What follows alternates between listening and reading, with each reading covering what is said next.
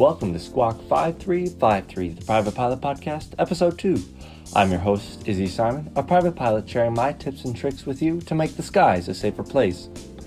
Today, we'll be looking at airspace and air traffic control. Before we get started, I'd invite you to subscribe to this podcast on whatever listening platform you're on. This way, new podcasts are automatically downloaded to your phone, and you will be notified whenever a new podcast is uploaded. Air traffic control is something many pilots worry about. However, air traffic control is just like a game of Simon Says. The controller gives you a direction, you respond, and then follow through with that direction. There are certain things that make air traffic control much more effective and efficient. One thing I like to make sure of when contacting ATC is to make sure I don't have a long explanation. I give them my call sign, where I am, and any other required information. Even on frequencies that aren't busy, it's important to practice brevity. This way, when there's a congested frequency, you understand how to be brief and make the skies a safer place. As well as being brief, many times pilots will cut off other pilots on the radio. When switching frequencies, make sure to wait for a moment to listen to make sure no one is in the middle of a transmission or copying instructions. I usually like to give about 15 seconds to make sure that there is no one who is waiting to reply to ATC. This may be the transition between frequencies and en route controllers, as well as controllers on the approach. Sometimes, however, it's important to get your message out fast. Oftentimes, when talking to approach controllers, they won't switch you over to the tower frequency until very late. You need to contact tower immediately to get your landing clearance. Otherwise, you may have to go around or be rerouted. Air traffic controllers are humans too, and they understand that we make mistakes. To make things as seamless as possible, make sure to write down instructions given to you by ATC. If you get the instructions right the first time, ATC won't have to make a follow up call to correct you. This way, the frequency is more open for other aircraft. One thing I always make sure of when flying to a new destination is to make sure I'm familiar with the procedures and surrounding area. It is very helpful to tell ATC I'm over such and such landmark so that they have a general idea of where you are. With ADSB in Mode C, air traffic controllers have a better awareness of the skies, but oftentimes it's difficult to distinguish between two VFR aircraft. Just like briefing an IFR approach, it's important to brief a VFR approach to an airport as well. Make sure you understand the airport diagram, the runways in use, and you are aware of all the NOTAMs that are in effect at the airport and surrounding the area. As I said before, controllers are people too. Make sure to add a personal touch in your communications. A simple thank you or good morning is a great way to initiate or end contact with one controller.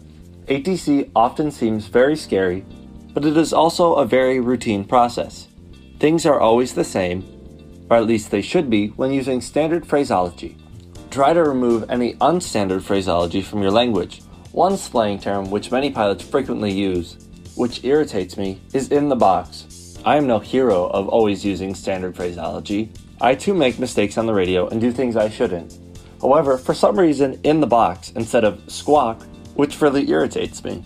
Although I've never run into a problem with it myself where controllers get upset about it, I have taken the time to remove it from the phraseology which I use.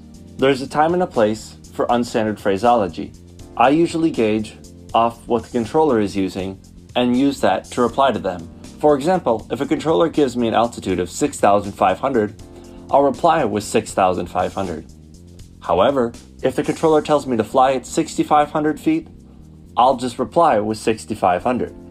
A more common example of this, however, is when controllers are giving altitudes above 10,000 feet. Many controllers will just say, aircraft 12345, fly at 15,000 feet. In this case, I would reply, maintain 15,000 feet. However, if a controller gives me an altitude saying aircraft 12345, fly at 15,000 feet, I would then reply with maintain 15,000 feet for aircraft 12345.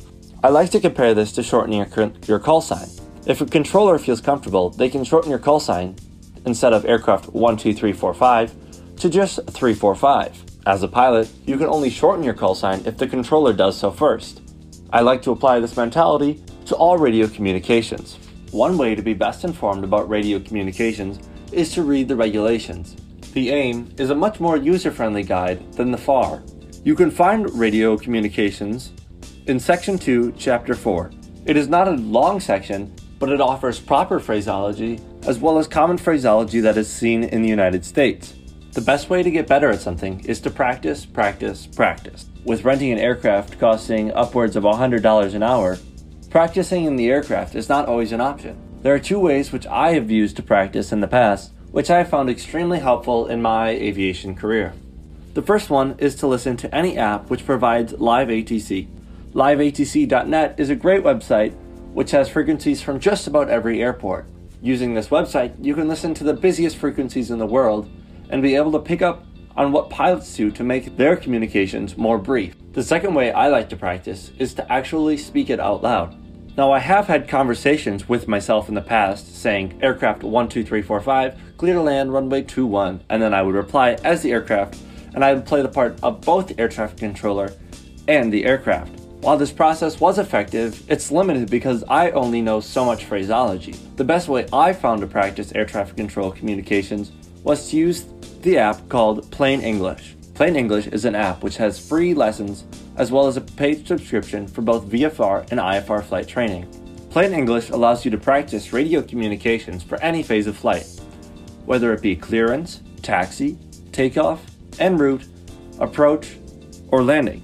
Another tip I found useful is to record myself in my flight lessons. Although I could not afford an expensive GoPro, I did find the use of an audio recording cable to be useful.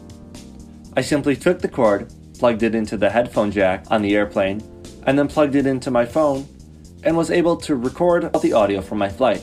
Using this audio cable, I was able to listen back to my recordings and see where I made mistakes or where I nailed the communications. A common misunderstanding by pilots is that you have to do what ATC says. However, that is not the case. There are multiple situations in which a pilot is able to deny a clearance given by ATC. If ATC tells a pilot he's cleared to take off, but the pilot is not ready or is worried about an aircraft on short final, he can deny the clearance and wait till the aircraft has passed or until he's ready for takeoff in order to maintain safety. One situation that seems more prevalent than most is aircraft rejecting an RNAV approach. Maintaining your GPS as current can be very expensive, so many pilots opt not to. This limits pilots to ILS approaches. If approach clears an aircraft for an RNAV approach and they don't have an up to date database, the aircraft can say unable to comply and request an ILS approach. The last and most important thing about ATC communications is to make sure you aviate before you communicate. As pilot in command, you are responsible for the safety of your airplane. If you spend too much attention focusing on ATC communications and you stop flying the airplane safely, you must put communications on hold and make sure you can operate safely before recontacting ATC. ATC can be incredibly stressful, especially when in a crowded airspace or as an inexperienced pilot. However, if you are prepared and vigilant, ATC communications will not be a problem. If you're ever unsure of an instruction ATC gives you, Make sure to ask questions. ATC is there to help you and make the skies a safer place. For our second topic today, we'll be talking about airspace. Airspace is the invisible boundaries of each controlling region, and associated with each type of airspace, there are certain requirements which must be met. Class Alpha airspace is dedicated strictly for IFR flights. You must have clearance into the airspace and have all IFR equipment and ADSB out. Class Alpha airspace exists above 18,000 feet mean sea level and is not associated with any specific airport. As we get into Class Bravo, Charlie, and Delta airspace, they are now associated with a controlled airport. Class Bravo airspace requires ATC clearance to enter. The required equipment must be a two way radio, a transponder with Mode C, and ADSB. Class Bravo is the largest controlled airspace, and for VFR traffic, there must be a visibility of 3 statute miles and the aircraft must remain clear of clouds. VFR weather minimum can be found in 91.155 in your FAR. Certain Class Bravos can be entered by student pilots, but they must have a required endorsement from their flight instructor. Class Charlie is the second largest controlled airspace. Class Charlie airspace allows student pilots and up to enter their airspace. Although you don't have to have specific clearance to enter Class Charlie airspace, you do have to have communication with ATC. ATC must recognize your aircraft by using your full call sign. If you were to call the Class Charlie and you were to say Madison approach aircraft 12345 20 miles to the north northeast inbound for landing with information Zulu, if ATC were to respond aircraft calling standby, you could not enter the Class Charlie airspace. However, if ATC were to say, aircraft 12345 stand by, you can now proceed into the Class Charlie because they have recognized you by stating your call sign. The weather minima for Class Charlie airspace is 3 statute miles visibility, 2,000 feet horizontally away from clouds, 1,000 feet above, and 500 feet below. Many pilots will remember this as 32 and a fifth. Class Delta airspace is the smallest controlled airspace. To enter a Class Delta, you must communication with the control tower. The required equipment is only a two-way radio, and ADS-B and Mode C are not required. Visibility again is the 32 and 1 5th as we discussed with the Class Charlie. Class Echo and Class Golf are often the most confusing airspace types. These uncontrolled airspaces have different rules for flights at night and during the day, as well as certain rules for different altitudes. Class Golf airspace extends to the ground. I like to remember G as in golf, like G as in ground. Above an airport, Class Golf goes up to 700 feet AGL, and everywhere else it extends to 1200 feet AGL. However, there are certain airports where Class Echo extends all the way to the ground. Class Echo has a greater visibility minimum. Airports in Class Golf airspace require one statute mile visibility, whereas airports in Class Echo airspace, which goes to the surface, require three statute miles of visibility. Airspace was one of the most quizzed upon items on my check ride. Practice airspace by using VFR sectional maps as well as quizzing yourself while in the air. Questions I often found myself asking was What type of airspace am I in now? Is it controlled or uncontrolled? What are the weather minima for the specific type of airspace I'm in? Or what equipment is required to be in this type of airspace? All this practice made the ground portion of my check ride fly by like a breeze. I'm Izzy Simon from Squawk 5353, the Private Pilot Podcast. Thank you for listening, and let's make the skies a safer place.